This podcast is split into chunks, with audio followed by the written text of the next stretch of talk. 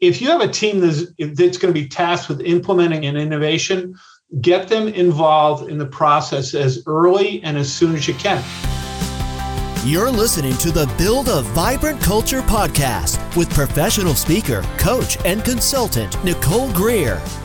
Welcome to the Vibrant Culture Podcast. My name is Nicole Greer, and they call me the Vibrant Coach. And I am here today with Bryan Mattimore. He is the co founder, and I love this title, Chief Idea Guy at Growth Engine. It is a 21 year old innovation agency based in New Canaan, Connecticut. His three seminal books on ideation and innovation process include Idea Stormers and 21 Days to a Big Idea. Bryan has managed over 200 successful innovation projects, leading to over 3 billion. Don't miss that. That was with a B for his Fortune 500 clients. Bryan is also a marketing and innovation instructor for Caltech in their executive education department. I am absolutely delighted to be talking with Bryan. Hey, how are you? I'm great. Thanks. Thanks for having me, Nicole. You know, when I hear that bio, I get tired. yeah, you need a nap, right? Do you need to lay down? If you yeah, need to lay down for this, it's okay. I do. Anyway. That's awesome. That's awesome. Well, we always start off the po- the podcast talking about uh, what leadership is. I'm collecting definitions. So, Bryan, I'm wondering if you've got a definition of leadership. Yeah. Well, I hope this is not you know a hammer trying to find a nail, but because of my background in creativity and innovation, I, I, I did write down my own definition for leadership. So I have inspiring people to do their creative best in delivering on the leader's vision, mission, and values. Mm. So that's my definition. I love that. Yes. So to use all the genius God gave you and to pay attention to what the leader is asking for, being on mission and vision. I love it. That's a fantastic definition. And, and you left out values. I'm kidding. Yeah. Oh, I apologize. Everybody write that. Everybody write that down. Values. Yes. Yes. And, and, you know, I the reason I say that because we we've actually done vision, mission, and values work, and of course, the vision and mission are the responsibility of senior leadership. But my bias is that values should be created uh, through the organization. I mean, that's what Zappos did. They spent a year polling their employees, getting their values. And, and they got you know hundreds and hundreds of, of submissions and then they called through those and then they came up in their case with 10 but when when we've done this work the key for us is getting people to live those values of course. And so we've done ideation sessions with our clients on how to uh, essentially uh, people in their daily jobs how they can manifest those values in creative ways. So therefore this becomes a living experience. It's not some plaque on the wall but it's something that's um, a living document is the wrong word, but a living experience where people are continuing to um, to to practice those values, but be creative about how they apply them. Yeah, I love that, and I'm a big fan of the the Zappos um, methodology. One of their core values is be a little weird, and I thought I could work there. That would not be a problem for me. Yeah, no. Well, that Tony Hsieh unfortunately passed away in a fire oh, in Connecticut. unfortunate and uh, but but he you know one of his be a little weird things was he got a tattoo i believe on his head uh, to, to, to uh, reflect that weirdness. So yeah it's impressive yeah, yeah. Um, and it is sad that he is gone. That is for sure. All right. Yeah. So I totally love that. So you said I've had idea ideation sessions so that people can have a living experience of their values. I am so curious about what an ideation session might look like. If somebody hired you to have that session, what would it look like? Well, so let me talk generally and then specifically. So generally, ideation is different than brainstorming in that, I mean, brainstorming is the generic term, but ideation techniques use specific triggers to trigger the brain in you know appropriate ways. We, we call this focused ideation which of course is an oxymoronic term but um, you know it's it's using visuals and words and phrases et cetera to trigger people appropriately to come up with different ideas. And so my work you know and i've spent the last 30 years really researching and applying and empirically validating which kinds of techniques have the greatest likelihood of solving different kinds of challenges. So we've identified four classes of techniques, you know, uh, metaphorical techniques, visual techniques, questioning techniques, and fantasy techniques. And so when we do sessions, uh, a new product session will be structured very, very differently than a strategy session or a cost cutting session. So, to answer your question um, uh, about a value sessions, we would um, probably and and we you know we've experimented with different approaches, but one technique we would for sure use is um, sort of target market wishing, you know, and so we get people to think of who they serve, right, and what would the wishes be of those people that they serve, and then given their jobs, uh, what should they be doing differently to serve those those customers better? So that's just a simple example. Oh, that's fantastic. And you went so quickly. Uh, the four classes of techniques were um, metaphor, visual. I missed the third one, and then fantasy. What was the third one? Was that a question you asked? I'm kidding. Yes. It was questioning.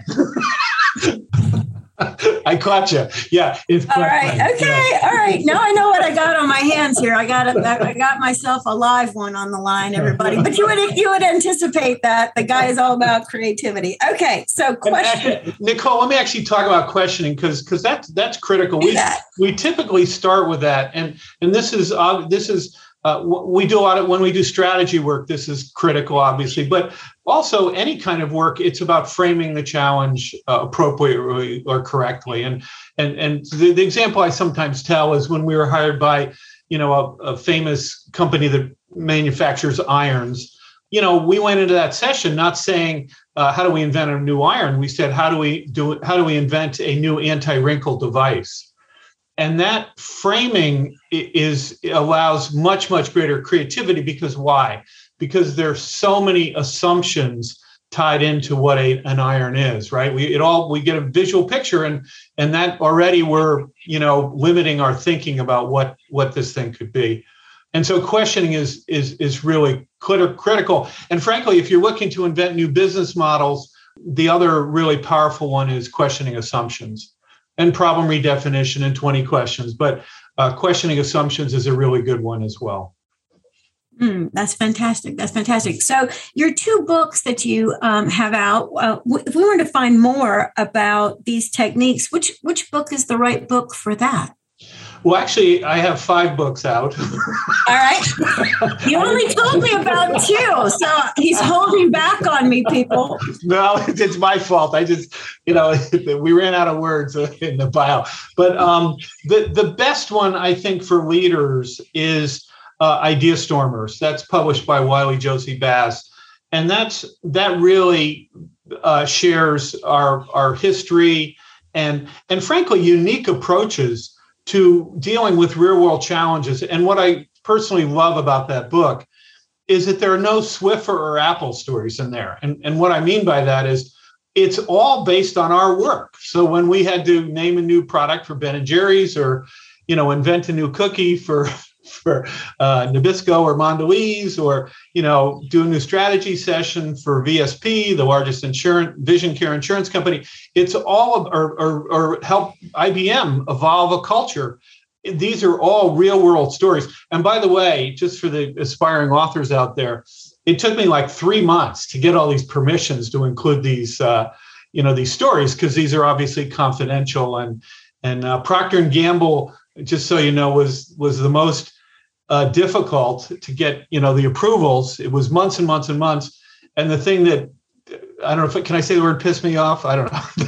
yes, you can. It's okay. okay. The thing that bothered me the most is that they actually improved the stories. And so, you know, in typical P&G fashion, they, they really pushed me. And I ended up writing, a, if you will, a better account of the work we had done with them if I if I hadn't gotten their permission. So that's anyway. right. That's right. And it's just because they probably have a team of lawyers over there making They're sure. very I mean they're great. I mean they're some of the best marketers on the planet and it was really fun working with them. You know, luckily we're working in different categories and we're with we're with Unilever uh, because you know they're they're tough competitors uh, from each other. So that's fantastic. Yeah. All right. Well, you know, you've got some uh, philosophy right on your website, and uh, don't miss this, everybody. Bryan can be found at www.growth-engine.com. And when you go there, you'll see that he's got his philosophy. And um, I love this uh, bullet on here. He said, We believe ideas drive attitude attitudinal and culture change. And so I know most people are all about, you know, changing the attitudes of people and the culture. So tell me how innovation and ideas helps that. Oh my gosh, thank you for that question. I've never been asked that question, and thank you for the research you did on that. You know, um, ideas are exciting, right? Uh, they're also threatening, right? But you know, when my my father, who had started what became the second largest research firm under the auspices of Time Incorporated, it was called SAMI. He named it after our dog and it competed with Nielsen and ultimately was sold to SAMI Burke, et cetera, et cetera. Anyway, it was, there was such tremendous excitement in his division at Time Incorporated because they were do, doing something new and succeeding in a in a big way. And so, you know, people, um, yes, the status quo is threatened by change, and you you've got to deal with all these obstacles. On the other hand, oh my gosh, it is so incredibly exciting. You know, when we, I mean, this may sound odd, but when we helped, you know, Thomas's English Muffin invent the new Hearty Grains line. Oh God, it was so much fun. It became this huge success. It it it, it made English muffins healthier for certain uh, target market consumers, and it became 30% of their business, and it margined up the business. I mean, it was just so exciting to be part of that. And uh, and and and the other part of it too, and, and this gets back to my original definition of leadership. You know, people want to self-actualize. People want to grow and in my and, and they want to and they want to work together in unique and profound ways and i don't know any other better way to do that than frankly creating something together because it requires trust it requires openness it requires creativity. It requires you to bring all you can bring to um, to solve what are you know really difficult challenges. I mean innovation is really hard and if and if you screw up uh, you know i can say screw up right? Okay. If you if you mess up you know if you know you have if it's a new product and you have the price and the package and the promotion et cetera et cetera if you get one of those elements wrong you're going to have a failure. And so it, it requires um, great creativity great flexibility great team trust and um, you know what's more exciting than that the other thing I would say, by the way, is that when people look at the legacy, you know, their legacy at an organization, and more and more millennials have pushed us, and I'm so happy about this, you know, to work for organizations where they feel they're making an important contribution to the world. You know, I'd done work with Con Ed, and I asked when I was riding the trucks with them, which was a fantastic experience uh, after 9 11 um, I because I was giving a workshop, a training workshop to their leaders on creativity, and I asked all the the employees I met that day uh, when I did my tour and you know crawling through the steam, you know steam heating and Rockefeller Center, you know looking for leaks, etc.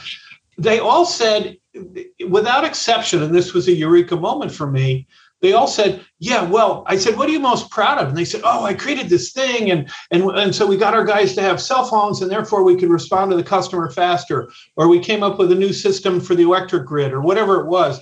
It was always about creating something together, and so that's that's an extraordinary thing that's that's under leveraged in terms of team building, in my opinion, and leadership.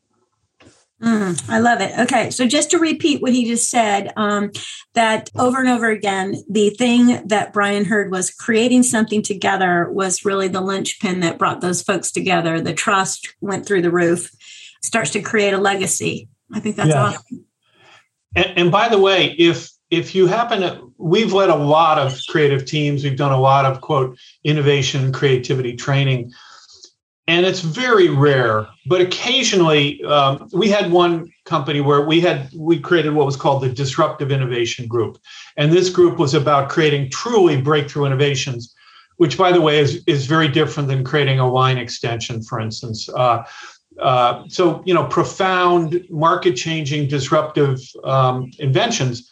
If you have even one toxic individual on that team it's really tough because you can spend so much time analytically justifying moves that are really based on consumer insight, gut, intuition, et cetera.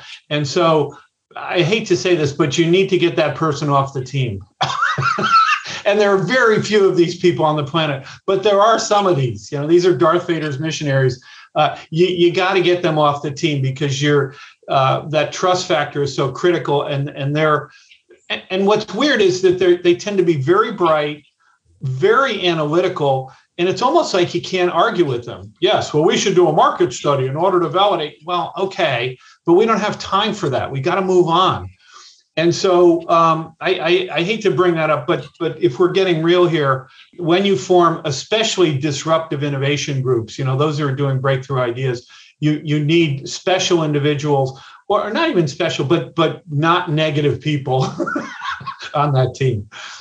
Yeah, well, I would assume that they need to uh, be people who are excited, fun, understand this is a business. We got to up the margins, people who want to grow, and people who like to create together. I mean, those are all the things you said just a minute ago. Those are the kind of people you got to have on the team, right? Yeah, and and the other two I would add were which are implicit in what we we said there was one, you know, sort of a flexibility of spirit, right, which is kind of implicit in that, and the other one that's really really important that I think people often miss, they have to be comfortable dealing with ambiguity. We've had a lot of clients who'll be doing focus groups or qualitative research, and they'll be in the back, and consumers will say conflicting things, and they're freaking out because they go, "Oh my gosh, there's, there's one saying this and one saying that." And to us, we're very excited about that because this ambiguity or paradox or questioning or contradictions that are occurring those are potentially invitations to um, great insights and great thoughts and even great breakthroughs. And so you need people who are less about checking off the box, which some clients are because they're crazed. We're all crazed. And, and they're moving down that road a la stage gate, which which we hate generally. but but you know they they they have to be comfortable uh, with, with ambiguity because that's the nature of innovation and creativity. That's right. That's right. And you know, um, I was reading this morning uh, a book called Persuasion, and he was talking about the duality of life. And this word du- duality keeps coming around to me. And I just heard that from you. Like, yes, we have to check the box, but also we have to be okay with ambiguity for today and not check the box. It's kind of this. But we'll eventually get the box checked, but right now we're just holding the space between these two things. Yeah, it's I, that's extremely well said. I, I, love that that you said holding the space uh, between these two things. I, I, I couldn't agree more. It is about holding the space, and part of our jobs as consultants is to hold that space, um, to not prematurely commit because you're nervous. You know, you oh yeah, you don't want control. We all want control, right?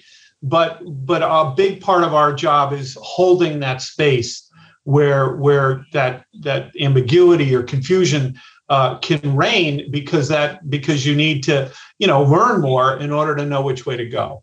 Yeah 100% well i'm super curious about maybe an innovation that came out of your disruptive innovation groups. Can you share a story of something you said it wasn't an extension of a product line? Maybe that was more like your English muffin folks, but yeah. you know, you got something like totally radically amazingly new. I'm so curious to hear of the coolest thing you think you've ever been part of.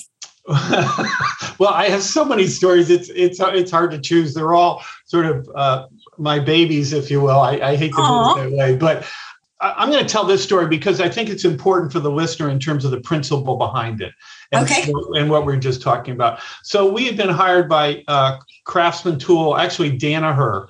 Danaher was manu- Danaher is a large manufacturing firm, unbelievably successful, extremely profitable, a darling of Wall Street. At the time, they were manufacturing the ratchets, wrenches, and sockets for uh, Sears. Okay, and so anyway, one of the ideas that, that, that, came out of that work that their team had developed was this idea of a laser etch socket. I hope this doesn't sound too technical, but what what all and by the way, this is you wonder why on these ads during you know during Christmas they always have the ratchets, wrenches, and socket sets, right? They have those because it's about a 350 million dollar business. And, and we couldn't understand that because they have uh, lifetime guarantees. If you lose something or break something, they'll re- replace it. So, like, what's going on here? It turned out when we did all the research, and we did a lot of research around the country with with tuners and you know motorcycle owners, et cetera, et cetera. we discovered that people like to have multiple sets, and, and especially now women uh, who are doing uh, a lot of the you know at home repairs, they want their own set. Don't touch my tools. Anyway, so they, we had this idea of uh, ratchets uh, of, a, of a laser etch socket, which allowed them to use lasers to make the size about 10 times higher, bigger than it was. I don't know if you've ever seen a, a, a socket, but it's like stamp 7H. You can hardly see the damn thing. And uh, I tell this story because the buyer at Sears, when he first saw that it would be 10 or 20% more, said, "Oh, people are not going to pay for that. You know, it's it's yeah, it's nice. Yeah, you can read it, but they can read it anyway. Give me a break." To his credit, we did some qualitative research, and he was in the back room, you know, behind the glass. Consumers went zoo for this. They're like, "Oh my gosh, I'll be under, I'll be able to see this thing." I, my grandfather, who does repairs, his vision is going. He's going to, and on and on and on. And what was so cool about that, and the reason I tell this story, is because the buyer at Sears, when he saw this, he said, "Oh my gosh, I'm I'm wrong." You know, how many times do a client say they're wrong? We are watching this next month, and, and they did, and it was a huge success. And so, what's the principle there? You know, the, one of the principles is the best clients are the best ones to work with. Number one, uh, you know, the clients that need us the least are the ones we like to work with the most. That's number one. But number two is you know you sort of begin and end with the consumer right? There's also flexibility in the buyer here but but you know the consumer will tell you. And and we do a lot of uh, iterative qualitative. We go back and forth back and forth. By the time you do that enough you're gonna you're gonna get something that's that, that people say yeah i want that. And um, so i tell that story because it goes back to making sure that you're continually and constantly checking in with the consumer for or the customer if it's b2b whatever Okay, all right. So the principle uh, begin and end with the customer or the consumer, which yes. is actually on his philosophy page. So he's ahead. he's ahead of me. Noticing, yes. Did we start yeah. with that one? I hope we did. Yeah, yeah, that's good. That's good. All right. Well, um, I love this one. Employees at every level of an organization have the potential to make creative contributions to the enterprise. I have always thought that, that the people on the quote unquote front line uh, really know what's going on. Uh, tell us a little bit about that. Well, you know, when uh, my business partner Gary Fraser was, uh, he, he, we co-founded Growth Engine 21 years ago. He was my lead client at Unilever. At one point, he was running the oral care division of, of Unilever, and their team created Mentadent, which became a 250 million dollar brand. Uh, you know, against the two toughest marketers on the planet, Colgate and Crest, right? And um, you know what was extraordinary? There were there were hundreds and hundreds and hundreds of challenges. I don't know if you remember Mentadent, but it had a, a dual dispenser, and the baking soda and peroxide merged on the, the toothbrush. It was since bought by Church and Dwight with uh, baking soda, and they they kind of killed the brand, frankly. And it, it was, it was fantastic product. But but I mention that because they could the team could not figure out how to do this plastic dual dispenser to manufacture at high speed. They had engineers working on it for months and they couldn't figure it out. Well you know who solved it? It was the guys on the front line the, the manufacturing guys. They went to them and said what do you think we should do? And they they had to you know nest two pieces together in order to make this thing work. And the manufacturing guy said well, let's just have them you know slowly slowly vibrate them together and at the end of the line they'll they'll come together successfully. And and you see this over and over again your point the people on the front line um, have such extraordinary contributions to make. You know when we did um, and this was also for for unilever we did um, 25 cost cutting sessions around the country and we did it because we knew if we went, you know, to the manufacturing plant in Missouri, these people would have all kinds of ideas on ways to cut costs. And that absolutely was true. And that led to about $50 million in savings. So uh, I couldn't agree more. The people on the front lines, man, you you got to go talk to them and you got to have them contribute. And by the way, if if you have a team that's implementing and that's going to be tasked with implementing an, event, an, an innovation, get them involved in the process as early and as soon as you can. And this could include the finance guy, right? The the the um, you know the logistics guy, etc because or girl, excuse me, gal, whatever. You you you want them because you want them to have ownership. because you want the team again to come together to, to manifest thing and you need all these different talents to make it work absolutely i love that yeah i'm working with a credit union right now to kind of revamp how they uh, give customer service. So I'm taking lots of great notes. Uh, mm-hmm. Get people in there early, um, and so that they will take ownership. That's the bottom line there. I love it. Yeah. So you say innovation is all about passion. I think that pa- the word passion and excitement and fun, all of those kind of go together. So uh, when you're putting together the people who will be part of your, you said the uh, disruptive innovation group at your at your place of business, yeah. Uh, how do you pick? How do you know? How do you get? How do you uh, seek out the passionate ones? Oh, that's a great question. And you know, sometimes we, we, if I do a one shot, you know, a, a couple uh, last month, whenever it was, I worked with a manufacturing company that had uh, of their 700 employees, over 300 of them were blind. Okay, so how could I not work with that organization, right? I mean, how cool Fantastic. is that? But and these are these are passionate passionate people to work with. In terms of the innovation team, you know, you want cross functionality for sure. You know you want the finance guy on the team et cetera et cetera. But you know when when i do uh, because occasionally i'll do one shots. A company will call me up like this manufacturing firm this was a one shot right? And they said well who should we invite to the session? Right. and i said you know get all these cross functional people get people that are responsible for implementation and then i said also oh by the way invite your most creative people and they're going, What do you mean? What are you talking about? I said, Well, you know who some of the creative people are, right? The admin over there who writes poetry, right? Or the finance guy, right? Who's a painter, you know, whatever. Um, lawyers. I mean, I've been shocked how, frankly, creative lawyers can be in sessions we've done because they're about, in some cases or a lot of cases, coming up with ways to either create rules or get around them creatively. And so I don't know if I answered your question, but it, it, it's it's you know this is where we get into somewhat of the gut, right? Who should we have in that session? And by the way, when we do sessions, we we will often, if if it's appropriate, encourage our clients to you know invite suppliers in. You know, the ad agency, certainly the promotion agency, the digital PR agency, et cetera, you know get get those outside perspectives we've we've also done sessions where we've um, co-created with consumers. You know when we created the uh, brownie chips ahoy line for uh, for mondelez they we had um, creative consumers be part of that process as well uh, because they give you know they give an outside perspective that you can't get right? So the, the bigger thought here is diversity in every sense of the word in the best sense of the word is critical when you're doing this work. I love it. Okay, fantastic. All right. So um, it all begins and ends with the consumer or the customer. You just circled back around to that. So I didn't want anybody to miss that. He just said, you know, you bring the actual consumer in to help you yeah. with the disruptive change. So he circled back around to that. And of course, uh, here on the Vibrant Culture podcast, we love to talk about leadership. And you say it takes courageous leadership to do innovation. Talk, talk to me about exactly what a courageous leadership might look like, and maybe you have a story for me. I, I do, and I'll add some other C's to this. You know, on the Calvin oh, okay. podcast we do, you know, the, the podcast is called Curious and Quirky, right? So, and you mentioned it earlier, you're curious. You you want curious people, right? And you know, frankly, if they're they're a little quirky, that's okay too, right?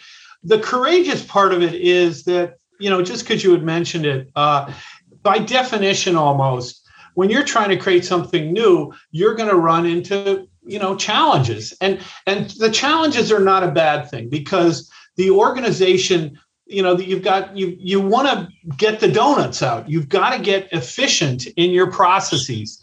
And um, that's a creative act too by the way. We've worked with a lot of companies to quote make them more efficient but when you're trying to create something really, really new, you're you're challenging authority, you're doing things that have never been done, and so it's really easy to um, to give up. You know, when when Gary was doing Mentadent, oh my God, they they they solved hundreds and hundreds of problems along the way, and so you have to be courageous about that. I'll, I'll give you an example um, from from from the world of female razor blades. How's that? Okay, I, am all about the female razor blade. I use one daily. Go ahead.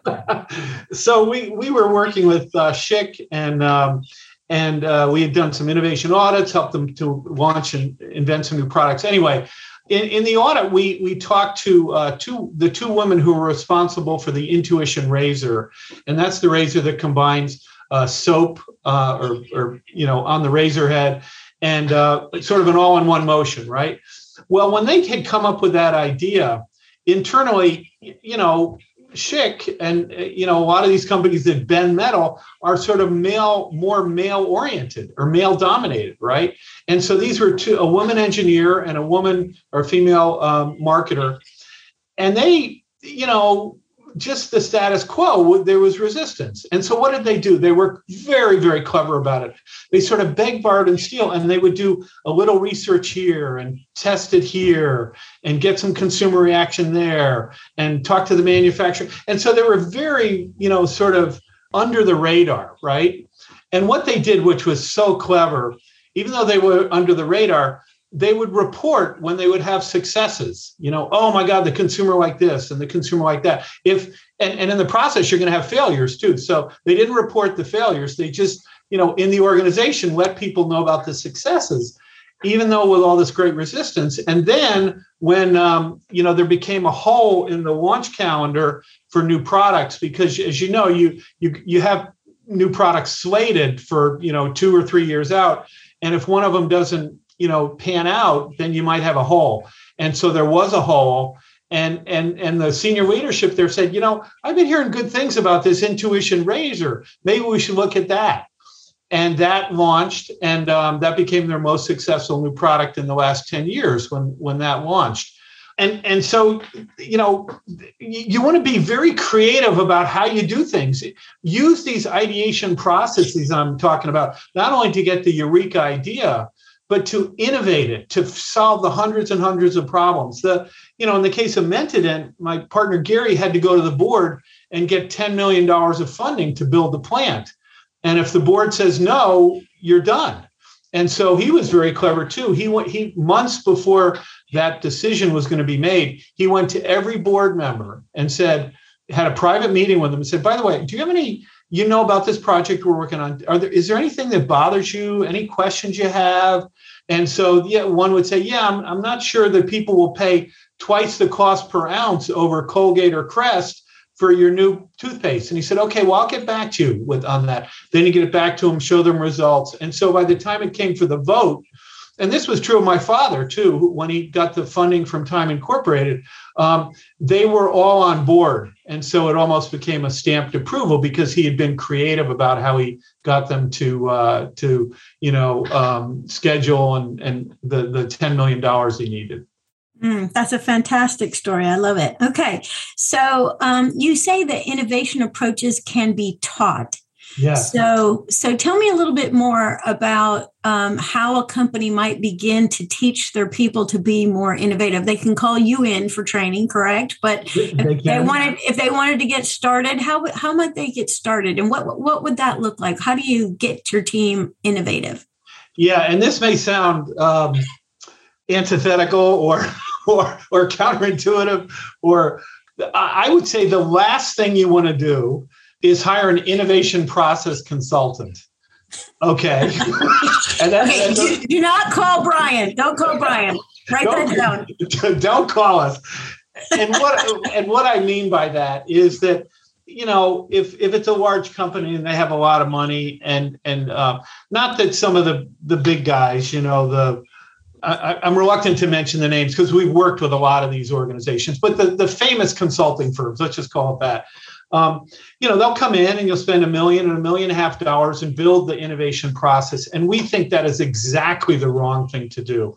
And the hmm. reason we think that's wrong is because each industry is different, each culture is different, you know, each market is different each manufacturing every every company is its unique it's like you know people they're all different so the what we do um, is we when we're hired to do now now we'll come in and we'll do creativity training and, and we do what's called action learning. And that's great because people get a bogo meaning you know they'll get ideas for their challenge and they'll learn the technique. So we've you know for louis vuitton Moet hennessy we've been doing that for 20 years and it's unbelievably successful because these senior managers learn these techniques and um, and get ideas for their business. That's that's over here. But if we're talking at a higher level of innovation process, right?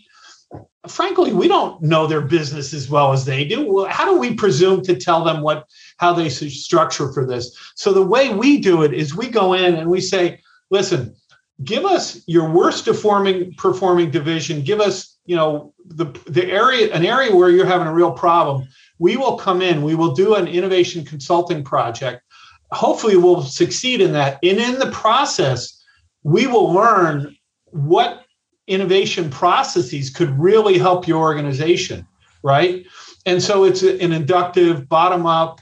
You know, the, the cool thing, in our opinion, the reason we love doing that is A, we get smart about their business, but B, our costs, our, our consulting fees are justified because we're you know creating value every step of the way by helping them launch new divisions new business models uh, new products new services or whatever so um, so don't hire innovation process consultants yet all right so we, we need to get the five books right we need to get the five books read the okay. five books yeah. right Okay. And um, so let me ask you this. Um, you know, leaders, maybe they, they do have you come in, they do have um, all this innovation and uh, training, and they put all these things into place.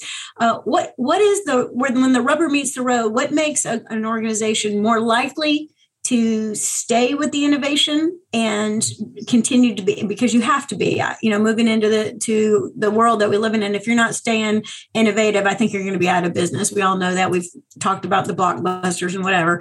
Um, so so if what what is the thing that a leader can do to keep that going? Like once you leave the process what what what has to happen? What, what's the magic formula there?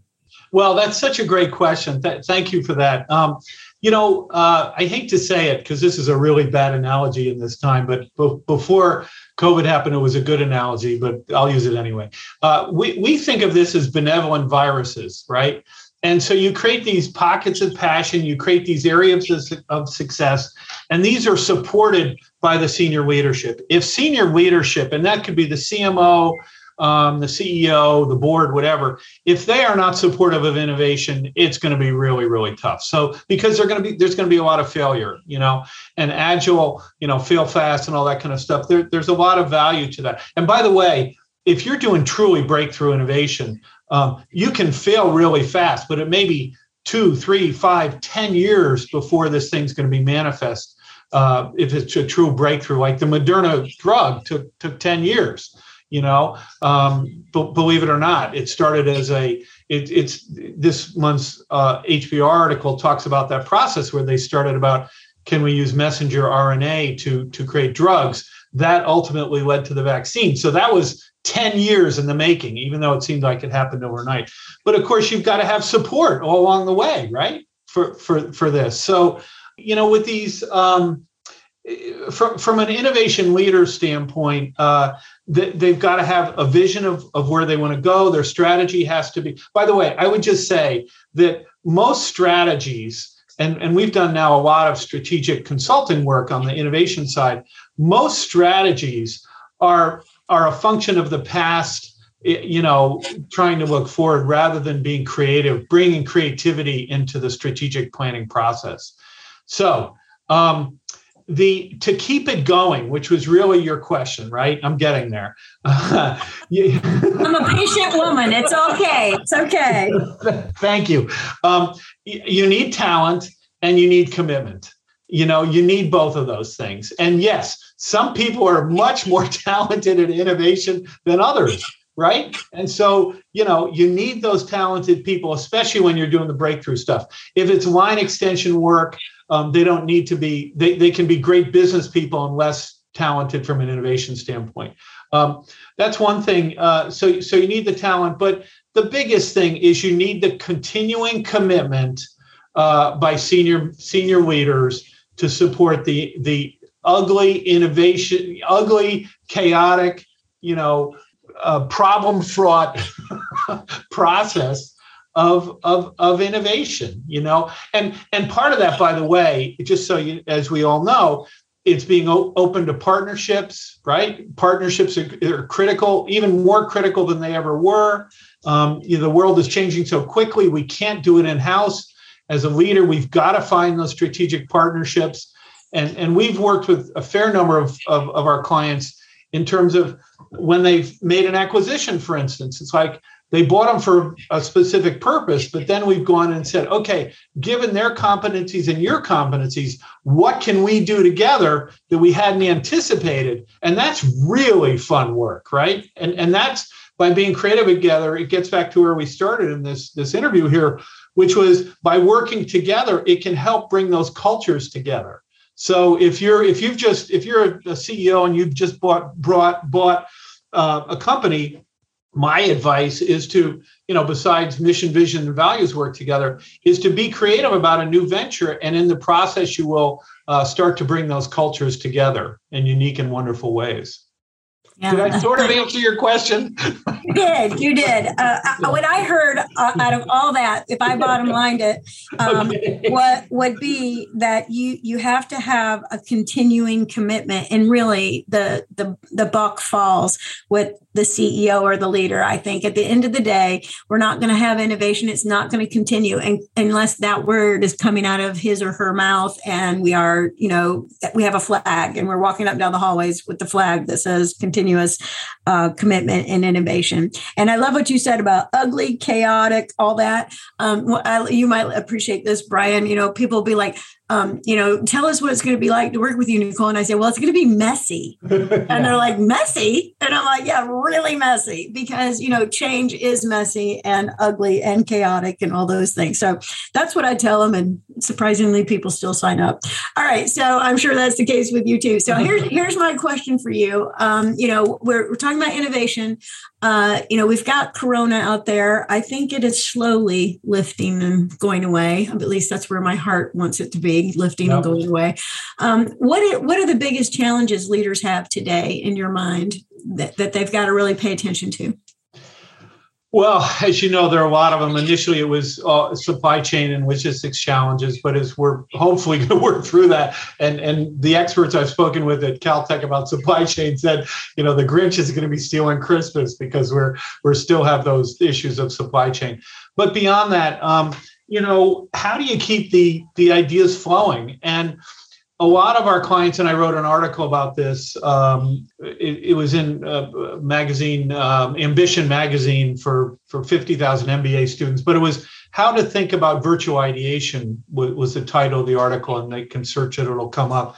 But you know, frankly, I didn't. I was skeptical that you know virtual ideation could be successful, and not I, I said, well, okay, it'll probably work at 20%, but it's, oh my gosh, it's been, it's, it surprised the heck out of me that we've been able to figure out how to structure sessions virtually and you structure them very differently. It turns out there are actually some advantages to it too besides you know not getting together and getting sick or having to travel or the time savings but there there are other advantages in that you can invite different people at different times you know we were going to do a two day uh, strategy and new product session for a, uh, famous cheese company.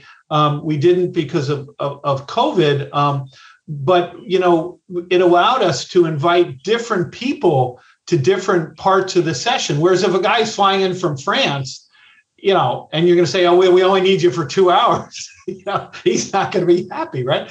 So anyway, the the I guess the point is that um, the technology came just in time, right? The the Zoom and Microsoft Teams, et cetera, and the online um, creativity programs uh, exist. So you can succeed virtually uh, with this stuff until we can get back together. And and as i said at the end of the article i think it's going to be a hybrid right? It's like the analogy i say is like when movies came out or when tv came out you know in the 50s and got big everybody in the movie industry was thinking they'd be out of business.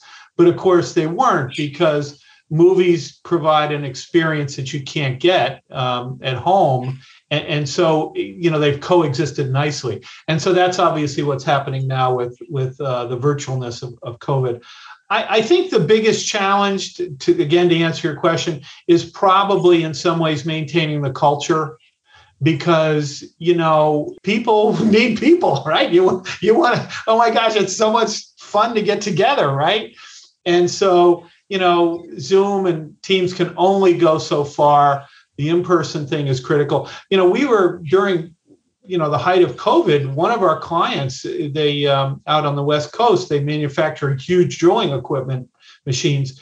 They decided we'd follow all the protocols but this they invited um, 20 of their customers in because they wanted them to have that experience together. And so we did that and, and it worked and it was oh my god so much fun. But the, the i think the big challenge is how do you continue to build the culture uh, when when you know getting together is isn't it is, is easy and by the way just as a side note um, one of the articles i wrote in, in in one of the books is the book is called winning the war for talent in the 2020s you know talent uh, talent wars are raging. And and so my my chapter was um, how to invent uh, jobs that don't yet exist as a vehicle for attracting and retaining talent. Okay? And and so the point is you want to create environments that get people thinking about the future inventing the future uh, both for the organization but also for themselves and that's the way you keep people involved and that's the way you help build culture at least one way in my opinion Mm, I love it. Okay, so uh, I need two pieces of information for you. The first article that you uh, were talking about that was in Ambition magazine. Will you will you say it for me again so everybody can get it because I didn't capture it. Yeah, it's it's called um, "How to Think About Virtual Ideation." How to think about virtual ideation. All right, yeah. everybody got it. Yep. Yep. All right. That's that one. Okay. And then you said you were part of a book up called, about uh, winning the war for talent in 2020 yeah. 2021? Or, no, it was in the 2020s. So for 2020s. Years. Okay. Yep. yep. And the, the subhead is 11 Insights from the Global Institute for Thought Leadership. And, and the chapter I have in there uh, is that chapter about, you know, inventing jobs that don't yet exist as a vehicle for attracting and retaining talent. Mm. Uh, hmm. we use it's a really fun piece. We use uh, it's called the semantic intuition technique it's word combination and so you you wind up inventing jobs that don't yet exist because you know in 10 years 85% of the jobs that people will be doing don't exist right now and so to to build culture to be innovative you you you want your people thinking about the future in that way and um and and so that's something we created and we've given uh, i've done this with chris bishop who was formerly a futurist at IBM. Uh, we've done this for colleges and uh, universities around the country and for STEAM teachers. And um, there was one eureka moment, I loved it, where this one uh, MBA student said to us, you know, I was interested, I'm, in, I'm an engineer, I'm interested in Internet of Things, but I'm also interested in fashion. And I thought that I would have to choose between the two. And after going through your workshop, I realized that I could combine the two. And mm. Internet of Things, uh, you know, uh, fashion that that in, includes you know electronics and internet of things could be an extraordinary thing so anyway the, the point here is that you know we all need to be future oriented uh, oh and and it just if they want that this book is available on amazon if, if anybody's interested in it okay and is that the one that is the tell me which book you just held up i didn't see it, it was this was the winning the war for talent in the 2020s oh okay very good yep the other book where I had a, a chapter is uh, it's called the uh, the other side of growth. The other uh, side of growth. Yep, and this one, this is the picture here. This was published by the um, Global Innovation Institute, and this one is also available online. The chapter I wrote in this one, which which actually got a, a an award, which I was very proud about. Of, it was um, values as a vehicle. Uh, let's see. Well, well, geez, I'm losing. Uh, do, do, do, do something like okay, well, this values as a vehicle. This sounds like we're going to come full circle right now, listeners, because earlier he corrected me because I left out vehicles. Don't or values. Don't miss that. So uh, what we're doing here is we need to start out with uh, a creative. Um, session where we talk about mission, vision, and values. Did okay, so it? here we go. It's, it's called Organizational Values, an essential tool for creating a culture of innovation is what is what that chapter is called. So okay, fantastic. I got it. You got it. Thank you. I got it. I got it. Well, we're at the top of the hour, and I just wanted to ask you one final question. Although we probably need to have you come back and share more and more and more. Happy to. Um, if you were uh, mentoring a single special listener we've got a we've got a leader out there and he's like i know the writing's on the wall. I've got to get my innovation ramped up around here. And he's listening to all this. Maybe he or she is a little overwhelmed with the whole thing. What what little piece of advice leadership advice would you give them so that they could just take like a next right step well, at the higher levels, I think, frankly, leaders need to be, I, I've called them facilitating leaders, right? So they need to be able to facilitate the greatness within the organization. And that's speeches, but, you know, that's part of it. The other part of it is I do think that every medium and large side company should have, I'll call them an ideation strategist. If we go through the thinking and say, well, ideas are critical to our organization, not only in terms of innovation, but cost cutting and solving daily problems. Well, we should have somebody who is an expert in ideation uh, techniques and processes he can, who can lead session and train team, team leaders to do that. And then finally, at the individual level, you know, I, you know, we talk about diversity and inclusion, and and and I've given speeches now to National Association of Community College Entrepreneurship, and we find out there are high dropout rates among uh, black students because the culture is not uh, good sometimes. At the community college they don't feel a sense of uh, culture.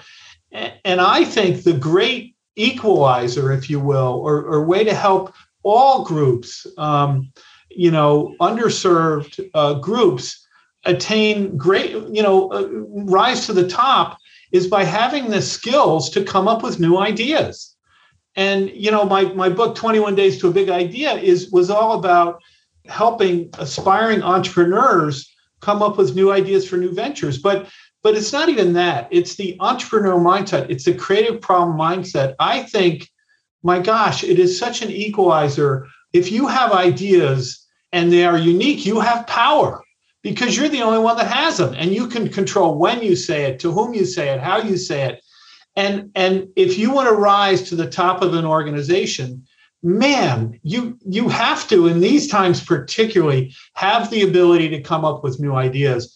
And i've spent my entire life trying to invent and share processes that enable people to do that Mm, all right. So, what I heard you say is your ideas have power, and you need to get a hold of Bryan's book that he just held up 21 Days to a Big Idea.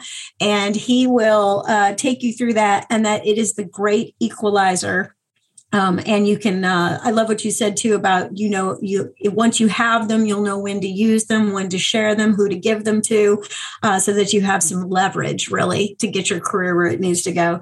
So that is fantastic advice. And so i just want everybody to know that you can reach out to Bryan Mattimore you can reach him at www.growth-engine.com and he would be glad to talk with you also you can get up with him on linkedin and he's on twitter at Bryan in Mattimore with a number one. All right. So that's where all the places we can find you. What else? What else would you like to share? A final thought with us, Bryan? The final thought is I want to give you a, a compliment, Nicole, because one of the great components of, of innovation, creativity, culture change is what? It's listening, right?